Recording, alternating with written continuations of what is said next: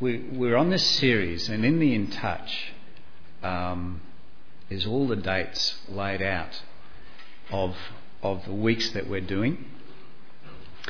And we're doing two weeks on each session um, because there's so much stuff in it. We felt that it was worthwhile to take two weeks to do each each week, if you like, rather than try to cram it all into one week. So that's one, I guess, one of the advantages of of that is is being able to sort of stop one week and then pick it up the next week, which is where we got to. And uh, so, welcome to 40 Days in the Word.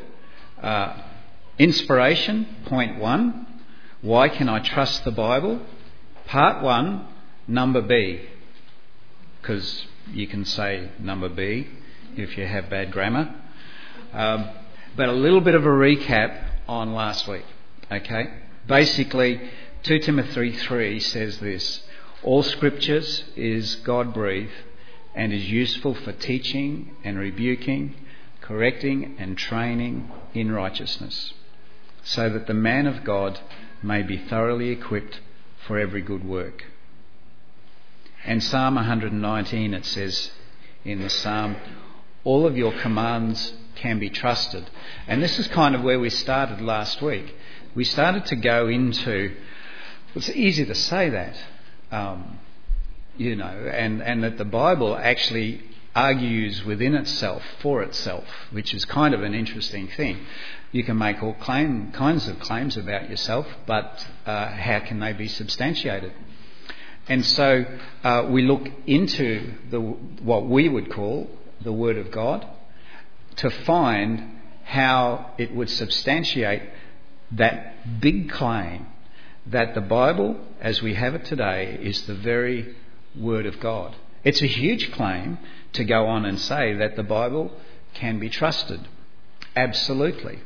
Now, it doesn't, for the purposes of this journey, it, in a sense, almost doesn't matter whether you're one who sees that the Bible is the Word of God. And I remember in some theological studies, the, the theology lecturer challenged us as students to, to say, so what do, you, what do you think? Do you think that the Bible is the Word of God or does it contain the Word of God? Oh, now that's an interesting one because, you know, sometimes there are books that are a bit disputed. Should that be in the Bible or not?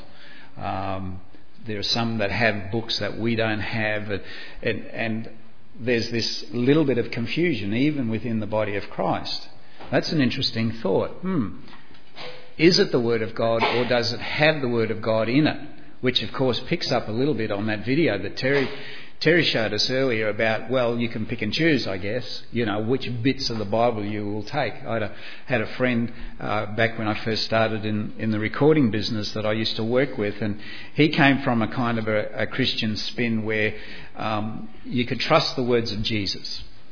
Uh, you, you, know, so I said, so it's in those red letter Bibles, it's the words in red, which are kind of interesting in itself anyway, because who was there writing that down, the red bits at the time? You, you know, there's all kinds of things that came out with it. And I kind of, and I, I felt, well, that that's not a really big, solid foundation, is it? Just the bits that are in red in this whole big Bible. So, interesting to think about the first point that we made so about how can I know really that this is the Word of God and that it is trustworthy is I can trust the Bible because it is historically accurate. And last week we went in to look at that. And one of the things to come out of it was that archaeology, as there are more discoveries in archaeology, it uh, bears out what has been written in the narrative in the Bible. The, the classic case that was brought out by Pastor Tom from Rick Warren's church, Saddleback, and Pastor Tom will say something again to us today, um, is, is that the Hittites apparently were a mob that we see in the Old Testament quite a lot, but there was no historical extra biblical or outside of the Bible kind of evidence that the Hittites ever existed. But, but in recent times, they actually discovered that the Hittites, in fact, through diggings and things, they found the remains of quite a big Hittite civilization. And, uh, and this seems to be the pattern that as, as we discover more archaeologically, it reinforces what the Bible has said. So it's, it's a pretty powerful argument that whatever we come up with just kind of sits with it. And then the second point was that it, it is also scientifically accurate. And last week we looked at verses, and, and I mentioned that I'm more comfortable normally speaking from within the context of a passage. If you want to highlight a verse, it's really easy to pick out verses here and there and use them to substantiate your point of view. However, so it's, it's usually considered wise scholarship to, to look at it within its context. Uh, within how it appears in the Bible and what the culture of the time was, and all of these kinds of things to to come to a place where we feel pretty certain that what we're declaring as the Word of God is actually His Word to us. But last week wasn't much like that in a sense. There were all these verses, and, and during the week I thought, you know what it is? It's biblical bling. Biblical bling. These little verses that are peppered throughout Scripture that are saying things that didn't actually perhaps mean a lot, maybe even cause people back in the day when they were written to, to scratch their heads a bit and say, what could that possibly mean? They, they're not necessarily um, scientific dissertations. However, we declare that the Bible is scientifically accurate. So, one of these biblical blings, if you like, was 2,600 years ago. The Bible says in Isaiah 40 God is enthroned above the sphere of the earth. And, and there's this little kind of bit of bling in, moment in there. God is enthroned above the sphere of the earth. What could that possibly have meant to them back then when they lived in a world where everybody knew the world was flat? It kind of makes sense to us today. It, it took years before they discovered that the world was round, as centuries passed when this was written. But here is a little kind of a thing about the, the world being a sphere, a ball, a globe. And then for thousands of years, people believed that the earth had to be held up for, by something. So it's a flat, flat earth, and it had to be held up, and it was either the giant Atlas, you might remember the big giant Atlas and had the, the world on his shoulders, or there was the, the, the other primary thing through most of human history was held on top of four giant elephants. And then there was the, the Egyptian perspective, and, and people in that kind of region talked about the five pillars. And we commented that Moses was raised with the, the elite Egyptian scholarship as, as a, a grandson of Pharaoh, and he lived in a world where the world was considered flat and it was held up by five pillars Yet nothing of that is ever mentioned in any of his writings. He wrote the first five books of the Bible, known as the Pentateuch. Um, Genesis, Exodus, Leviticus, Numbers, Deuteronomy are all credited to Moses. None of this oldie worldy kind of scientific outlook, flat earth policy, if you like, came into any of his writings. And there's this verse from Job. Thousands of people believed that this, this was the way that the planet, or the, wasn't planet, but the, the earth was held up. And apparently, Job, in the Bible, that book in Job, and look at what it says God stretches the sky over empty space and hangs the earth on nothing. What an amazing thing. Now, Job is considered the oldest existing literature in all of human history. In terms of the chronolog- chronology of writing the Bible, it was actually written before Moses wrote the first five books of the Bible. The book of Job is considered not only in the Bible the oldest book, but within human history the oldest book in existence. And there's this verse. And I guess we would have thought, well, that's lovely and poetic. However, in this day and age, it says something much more to us a little bit of bling, a little bit of sparkle about the truth of God embedding itself in His inspired word. Wow. Who would have thought? I, I, I was kind of keen on the elephants thing because if, if it was on the, if the the earth was on the elephants, that explained why you had earthquakes because they, you know, they got unsettled every now and then. So I kind of, but no, no, not held on anything. It's held on nothing. Wow, that what a dumb idea is that? Who thought that up? During the Middle Ages, so we're crossing over now from last week into this week. And during the Middle Ages, a bubonic plague called the Black Death uh, swept through Europe and it killed 25 million people. That was a quarter of the population. We didn't back then understand germs. We didn't understand what being contagious was. We had no idea about this contagious thing. We didn't understand about infection. We didn't understand about quarantining people. So the sick and the healthy were sleeping side by side each other. Crazy, isn't it, when you think of it today? And what started as an epidemic became a pandemic, which is a global epidemic. And it took out a quarter of the population of, of Europe and around. Before we even knew what a contagion was, the Bible was prescribing how to deal with illness and infection. And if you go to the Old Testament, you'd find in there, probably in Leviticus or something like that, um, you put them outside the camp. Actually, I think this was in Leviticus. Uh, you put them outside the camp. Yes, there's the verse. Thanks, Steve. See, the Word of God's always right there, isn't it? Um, put an infected person in quarantine for seven days. Back in Leviticus, Moses wrote that. Isn't that amazing? Now, you look at different translations, they use different words. They usually talk about not quarantine as such, that might be a more modern understanding, but put them outside the camp. And you put them outside the camp for seven days. Before we knew about infection, before we knew about being contagious, you put them, if somebody is sick with an illness, you put them outside the camp for seven days. And if they're still sick, you keep them out there for another seven days. And then if they're still sick, you shoot them. No, no, sorry. Uh, no, that, that you didn't. Um, that's just a little addition from me because I'm a fairly judging kind of person and impatient with people who don't get well. I'm a great patient too, by the way. Just ask Bev. nobody understood quarantine because nobody understood germs, but God knew about these things. And there are other other issues. If you look at some of that journey of the people of Israel through Exodus and stuff, and you look at some of the laws, the clean, cleanliness laws, the food laws, some of the other laws, uh, even circumcision comes into it for me, is, is the, the way that God established some religious observations, some practical observations. He didn't kind of say this is because of, he just said, Thou shalt. And they, the people of Israel lived according to his laws, and it got them through the desert in 40 years into the promised land. It became ways of keeping them well and healthy along the way.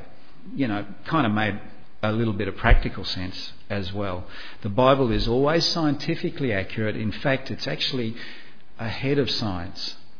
What was that quote we had from last week? The, one bloke said that that uh, science is actually a way of discovering or enunciating God's thoughts, or something to that effect. Hmm. The Bible says in Proverbs, every word of God is flawless. My words aren't flawless. Your words aren't flawless. Tony Abbott's aren't flawless. All Billy Shorten at his big thing this weekend, his words aren't flawless. President, President Obama's ain't flawless. I've used bad English there. Still, after all these years, though, neither are Prince Philip's words. He seems to have a way still, after all these years and all his professionalism and expertise, putting his foot in his mouth and saying the most amazing things. Paul is. But there you go. All, all us as women have many serious crosses to bear and burdens to bear with our men, don't we? And as you're getting to know me, you guys here at Monty, you're becoming painfully aware that I process verbally. Yeah. I'm wordy. I am very wordy. I'm wordy to a fault, I reckon. Uh, verbose is the word.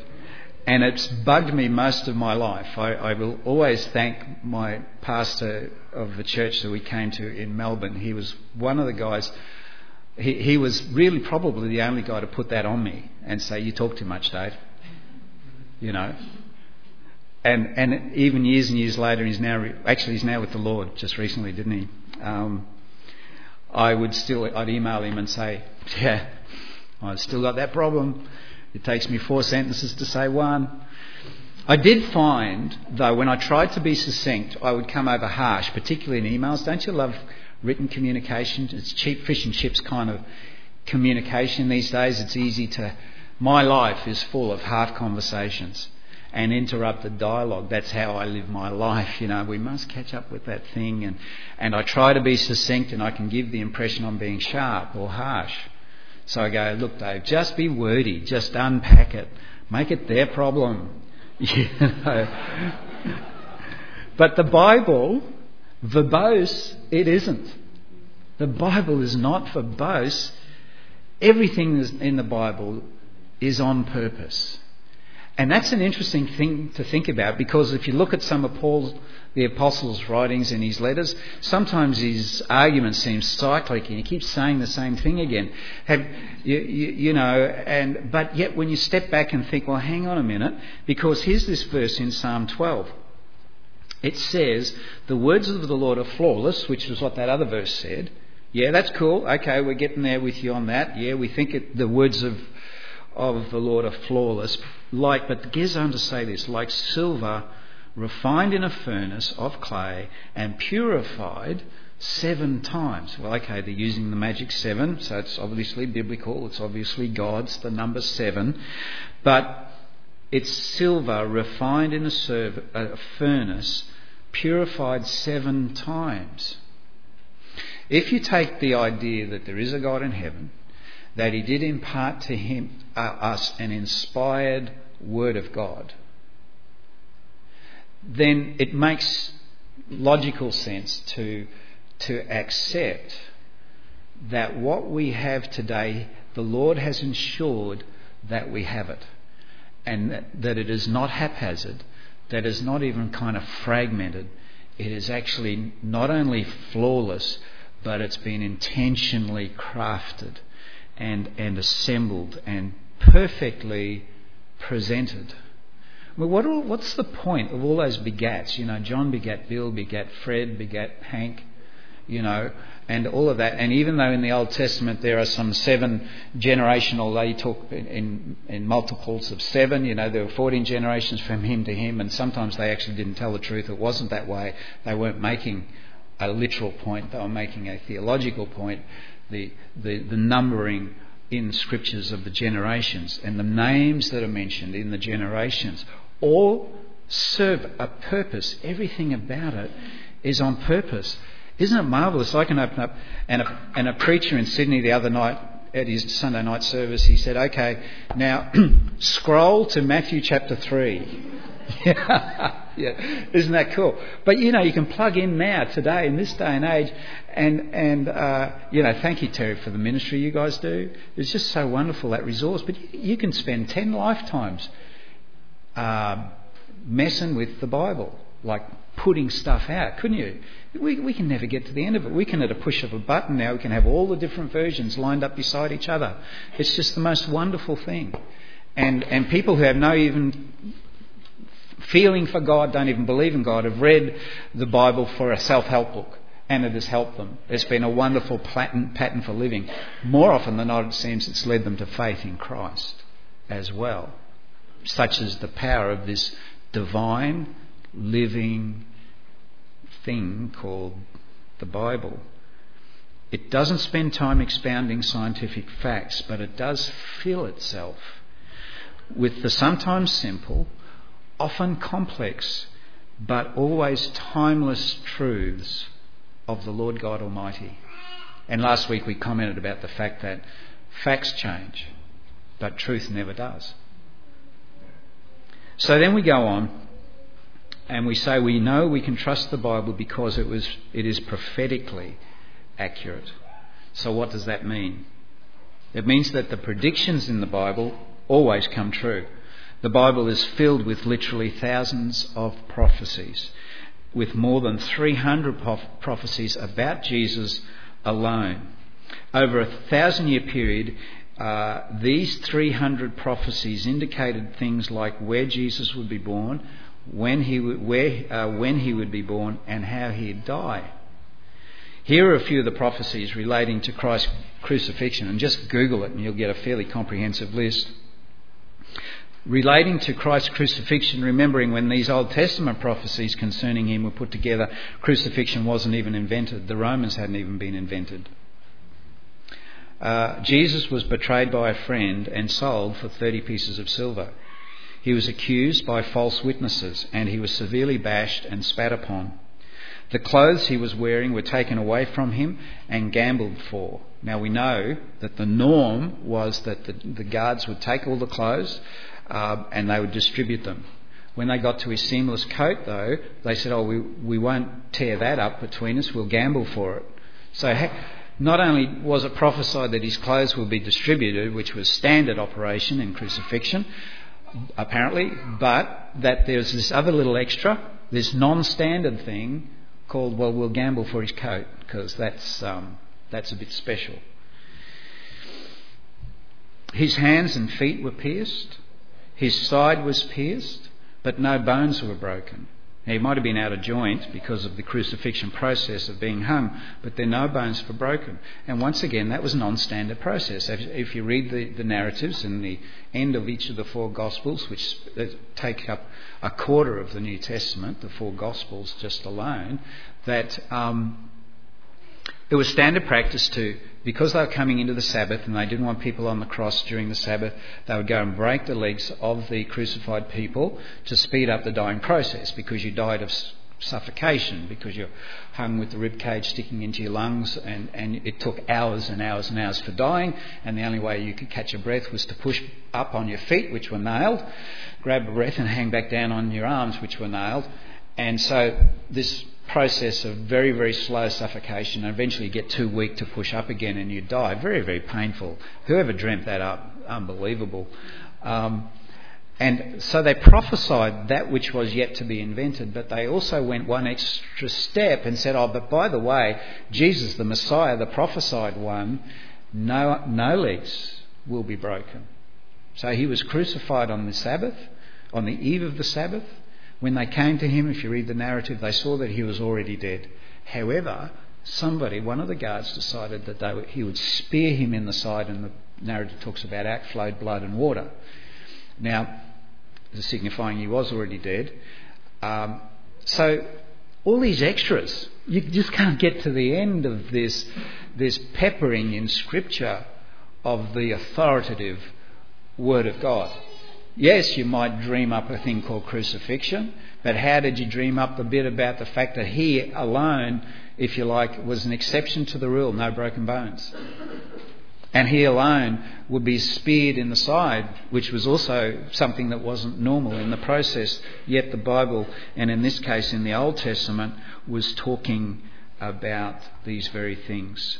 There was darkness over the land, that is prophesied, and he was buried in a rich man's tomb. That was prophesied. What are the odds of making just three of those come together? What are the odds? Apparently, the number, of, if you were to do an odds on, on the Bible prophecies, you wouldn't actually be able to write the number down. It is just too huge to write it down.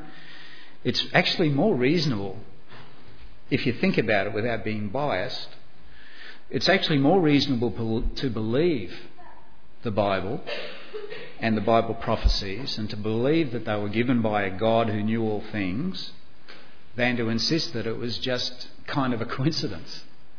It, it's really, really hard to sustain that position with any kind of reasonable logic, which has serious implications for us, doesn't it? If we want to discount it in some way. The Bible says in 2 Peter, no prophecy ever originated from humans. Instead, it was given by the Holy Spirit as humans spoke under God's direction. In Bible times, a prophet had to be 100% correct. If you're one of God's prophets, you had to be 100% correct, or you'd be put to death as a false prophet. Nobody wanted to be a prophet. You only had to get it wrong once. These days, there are plenty of people claiming to be prophets. TV loves, the media loves to invite these mediums and spirit guides and astrologers and physics, uh, sorry, psychics. I always have trouble reading psychics and saying physics. Psychics, all imperfect, all false. We give them huge airtime. Jesus declared in Matthew 26, but this is all happening to fulfill the words of the prophets as recorded in Scriptures. Revelation 22 says this. John said, The angel said to me, These words are trustworthy and they're true. As the, the inspired word is drawing to a close in, in Revelation 22, and the final words are being said, and John, seeing in his vision, the angel said to me, These words are trustworthy and true. The Lord sent his angel to show his servants the things that must soon take place. So we know the Bible is historically accurate. We know the Bible is scientifically accurate and the Bible is prophetically accurate.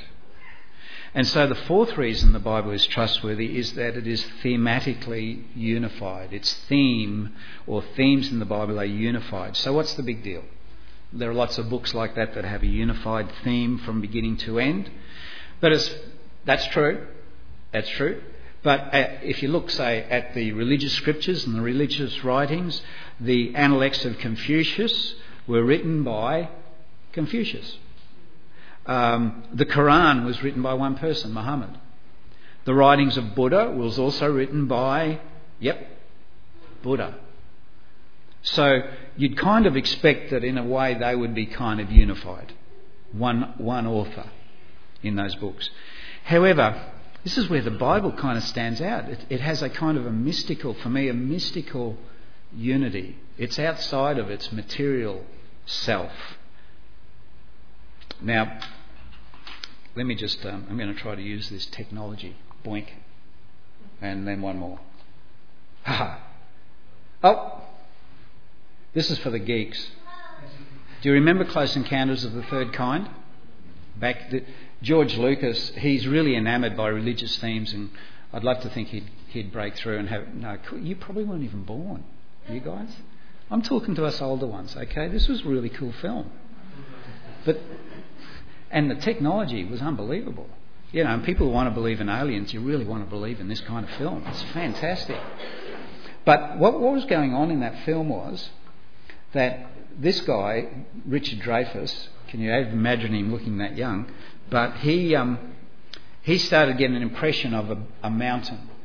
And it was in his head, and he, he had to try to kind of. He started making it out of mashed potato, and then he started building one out of mud, you know, like a pottery thing. And then you see what he winds up with on the other side there. This huge fills his living room with this model of this thing that is so driving him. And and then as the story unfolds, and they they discover um, apparently, you can go and visit that thing. Is it called Devil's Rock or something? There is a real thing in the states that that build that mountain with the flat top. However, it was this mysterious location somewhere uh, that was drawing people together to it. And all the, he found all these other people had the same picture. They were painting pictures of this rock.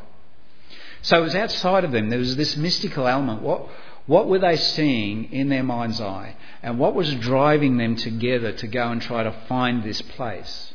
And as you, as you know, if you remember the story of the film, they, they came across it, and, and that was where the aliens then appeared with all their majesty and their bright flashing lights and stuff like that. It's pretty cool, you know, um, from, from that point of view. Now, what, why have I bothered with that? I, I guess the thing about it was um, and it's not biblically sound, by the way, that story, uh, just in case you were thinking. Um, but, but that sense in which uh, what, where was the commonality of thinking? What was it that drew the, the biblical writers to come up with such common elements? Um, I'll just see if we can go on to the next one. You can probably move on from that now, mate. Thank you. Um, this mystical unity for me is, is an idea that is kind of um, grabbing my, my thinking a bit. The Bible was written by 40 different authors in every age and stage of life. On three different continents, three different languages, over 1,600 years. It was written in homes, on ships, written in a cave, in prison, and in palaces. Written by poets and prophets, princes and kings, sailors and soldiers, lawyers and prisoners, a doctor and just plain ordinary people, all had a hand in this thing that we call the inspired Word of God today.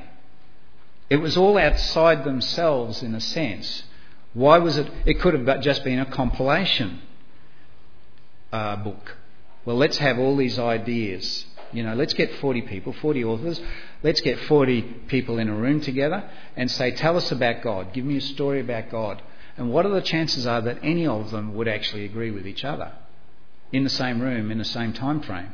Yet here, there's a common theme through the entire book, from cover to cover, from Genesis to Revelation.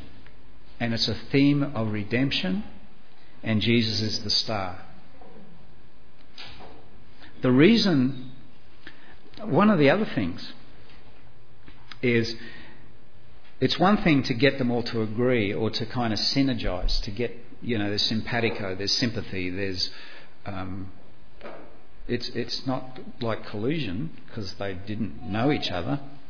But the other thing is, where does the concept of, when you're talking about a God, love, forgiveness, mercy, where do those kinds of thoughts come from? If you were going to sit down and write a story about God, would you think that up? You, you know, our human concepts of God are big, bad gods that you've got to appease, you know, offer sacrifices to. They, they, they can be vindictive. Uh, in some faiths, like uh, other faiths, um, you have no guarantees with their God that you'll be taken into whatever nirvana or whatever else it might be. The reason the Bible sounds like it was written by one author is because it was. Because it was. Jesus said in Luke 24, beginning with Moses and all the prophets, so the first five books of the Bible, Moses and the prophets, which is most of the rest of the Old Testament, Jesus explained to them, his disciples, what was said in all the scriptures concerning himself. There's no New Testament. They only had the Hebrew scriptures, which is what we would have as our Old Testament.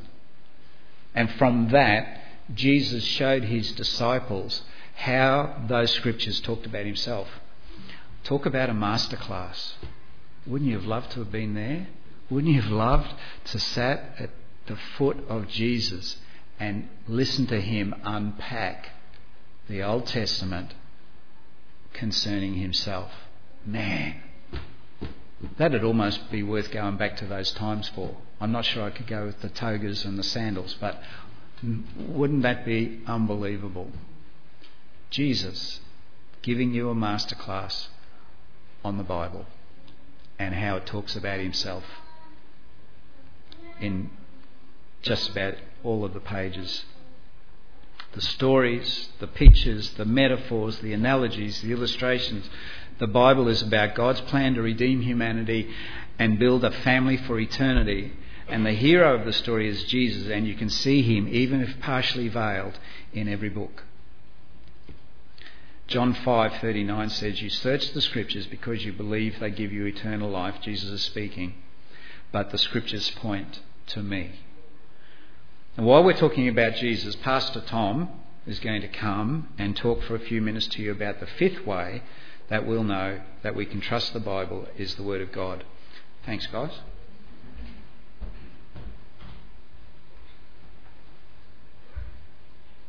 Fifth way I know I can trust the Bible is because it's confirmed by Jesus. Because Jesus trusted the Bible. You may have heard somebody say, you may have even thought you know, I trust what Jesus said. I'm just not sure about those other guys. Well, here's the challenge to that Jesus trusted the rest of the Bible. So if I trust Jesus, then I got to trust the rest of the Bible because Jesus trusted the rest of the Bible. Jesus proclaimed the Bible as a unique book above all others. Look at this next verse in your outline. Matthew 5:18. Jesus said, "I tell you the truth, until heaven and earth disappear, not the smallest letter, not the least stroke of a pen will disappear from the law until everything is accomplished.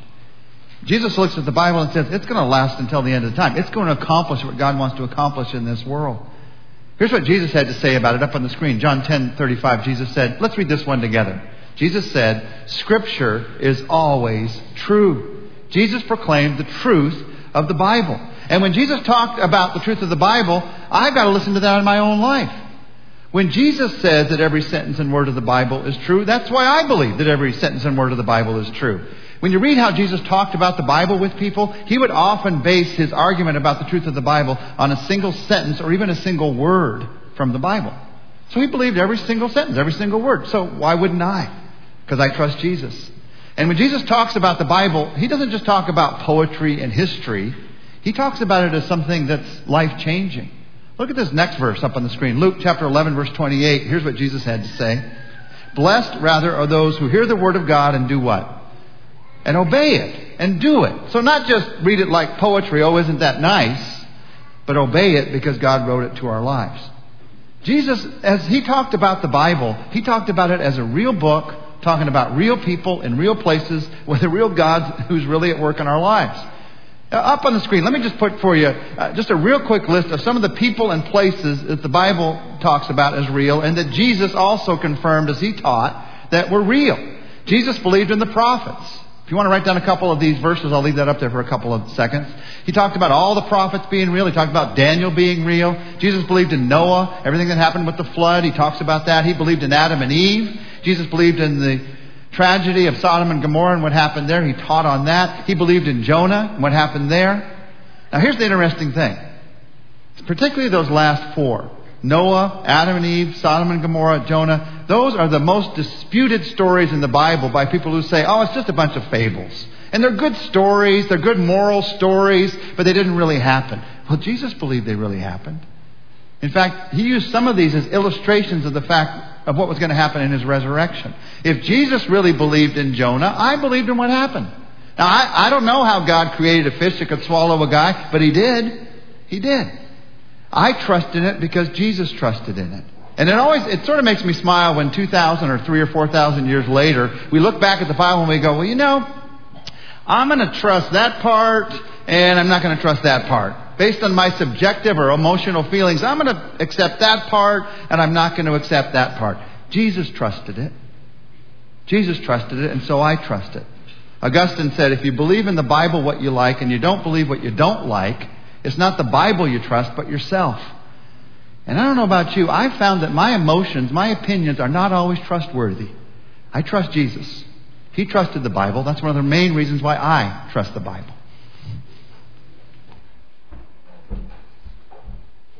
I like Pastor Tom. He's cool. The sixth reason that you can trust the Bible as the absolute authoritative Word of God, that it is God breathed, Theo Eustos, is that it has survived all attacks. Rick Warren says this, I'll quote him. I've reworked what he said, but I'm quoting him. The Bible is the most despised, the most derided, the most denied, the most disputed, the most dissected, debated, and destroyed, the most outlawed and most banned book ever in history. People have died because they refused to give up their Bible. And even today, if you take a Bible into North Korea, you can get arrested and thrown in jail, and you can be executed for carrying it. Yet the Bible remains the most published most translated, most read book on the, on the planet.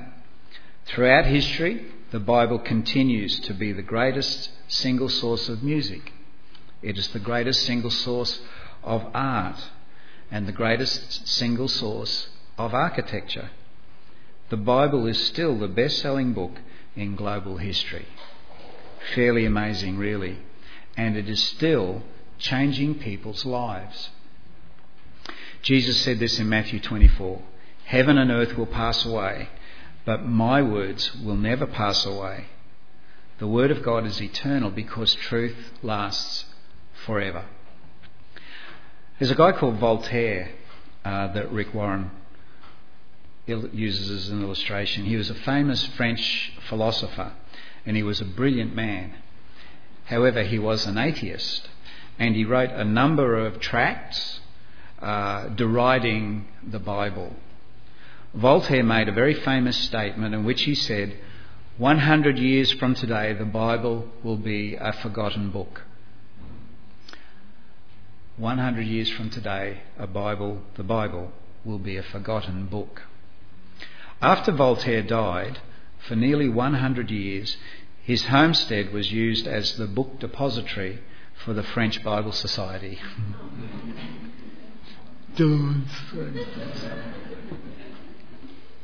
One on Voltaire.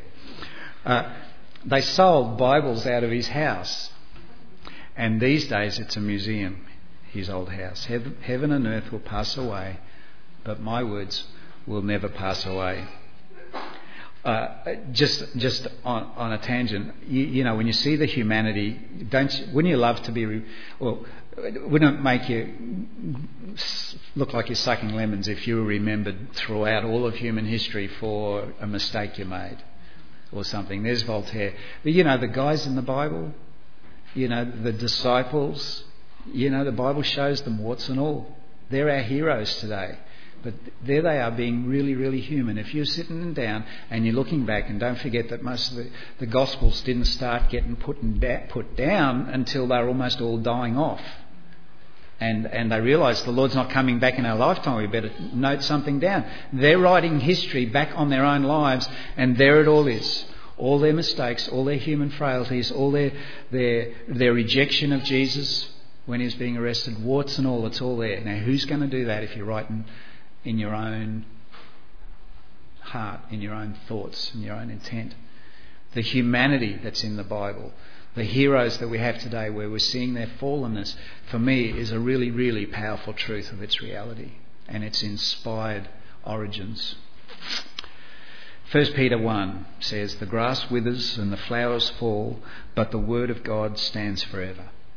Truth will always be the truth, whether you, me, Voltaire believe it or not. Now, there's a guy back in when I was a kid, Paul E. Little. Some of us may remember him. He's a great Bible apologist a guy that would argue for the Bible. And he would go around the university campuses in the States and he would talk about the Bible and why it's trustworthy and why God is real and those kinds of things. And at, at the end of one of his lectures, a student went up to him and said, You know, you almost made me believe today. He said to Paul, this student, he said, You know, you were so powerful in your arguments concerning God and Jesus Christ and the Bible and all of that being real, you almost made me believe. I almost became a Christian. And Paul said, Well, what's stopping you? He said, I'll have to change my life too much. And what emerged from that, and what Paul realised was that it wasn't proving God, proving the Bible is not an intellectual challenge, it's a moral one. Because the implications of this all being true, what, you know, if bits of it are, are real, well then, and the rest of it is real, what are the implications for us? If there is a God in heaven, somewhere bigger, somebody bigger than ourselves, someone we might actually be answerable to, no, we've got to put that away. We've got to discount him. As Christianity Explained used to say, he's either liar, lunatic, or Lord. There are no other options available to us. The implications of the Bible actually being divine truth are enormous for me as an individual, for us as humanity.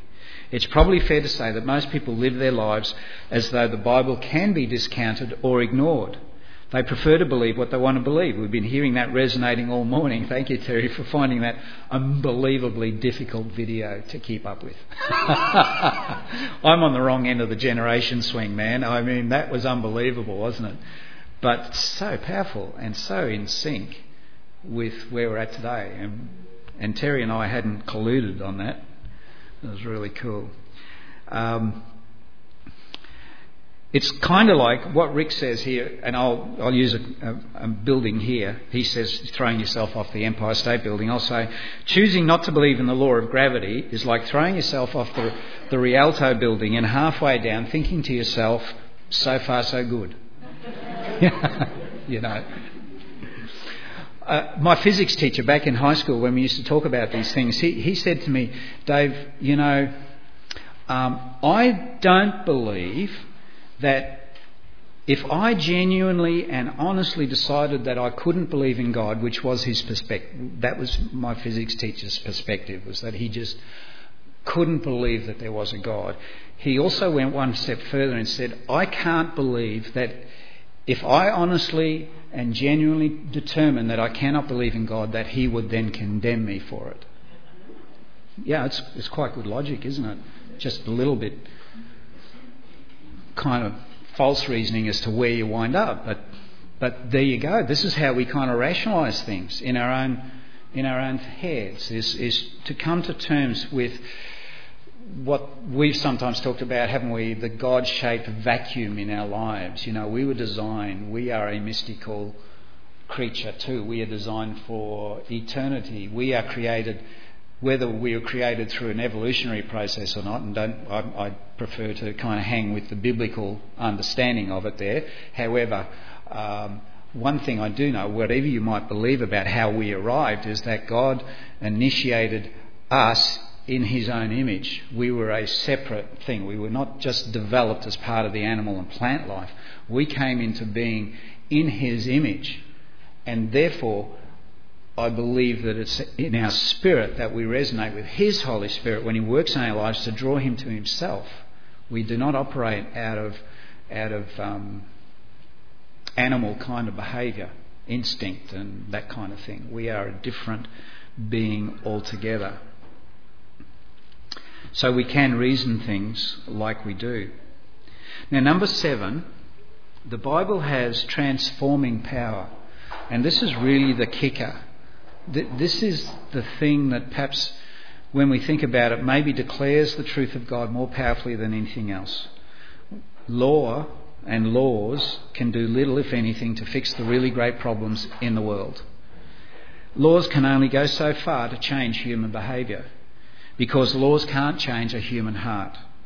You can outlaw racism and bigotry, but no law is going to turn a bigot into a lover. You can outlaw abuse, but who's going to change their behaviour if they think they can get away with it? More law and more laws and more regulations and more rules only drives more and more sin underground. Nothing can change lives like the Bible can. And people who are bound by sinful behaviour, they can be released. Ugly, angry people can be made calm. warring marriages can be made loving again.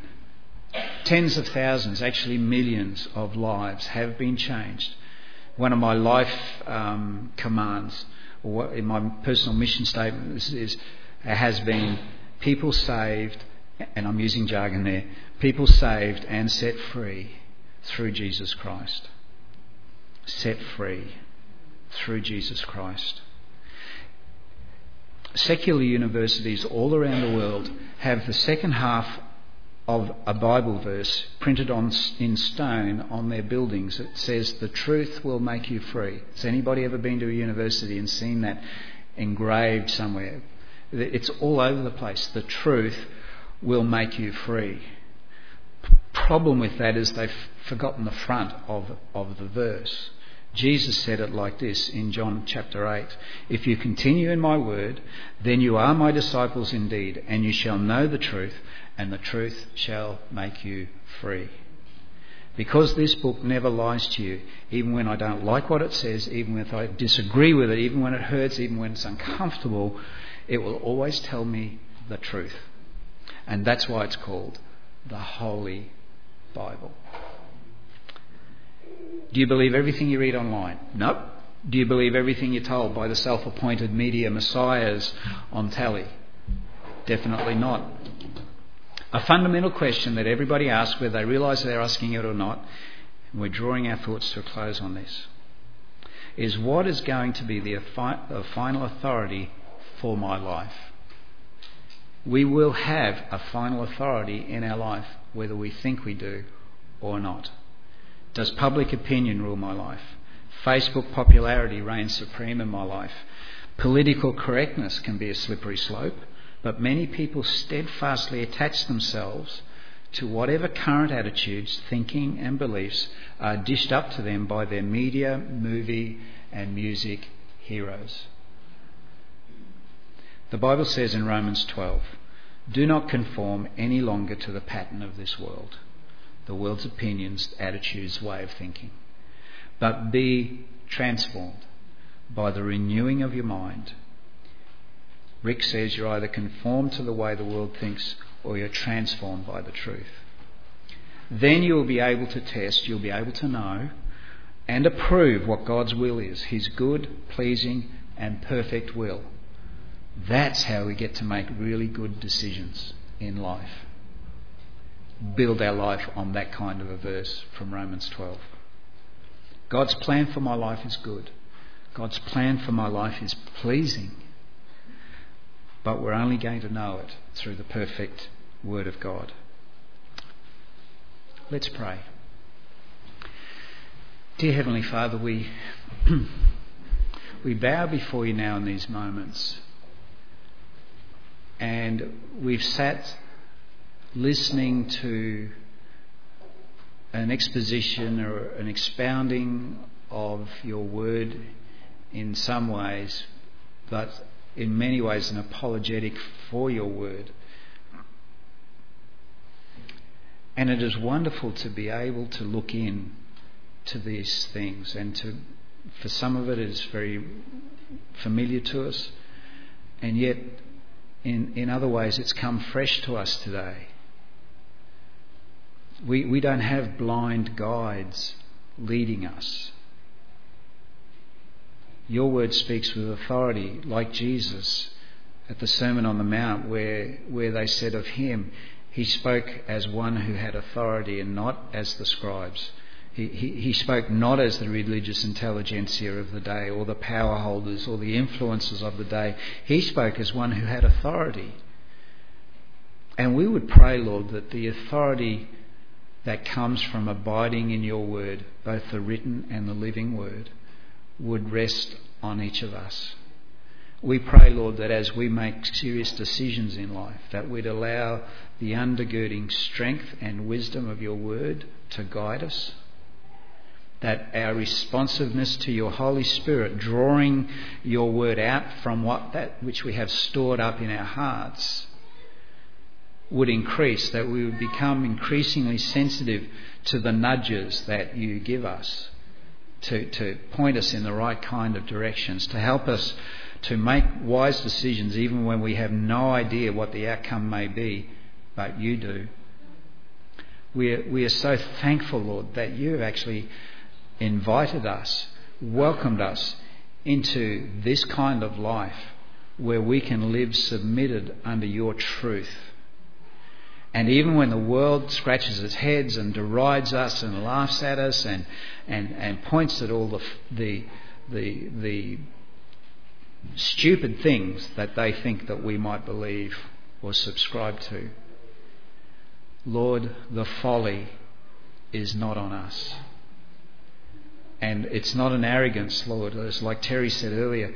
Being able to love and embrace and know your word is not for building us up in pride we, we would come humbly to our people, Lord, and, and say, please consider.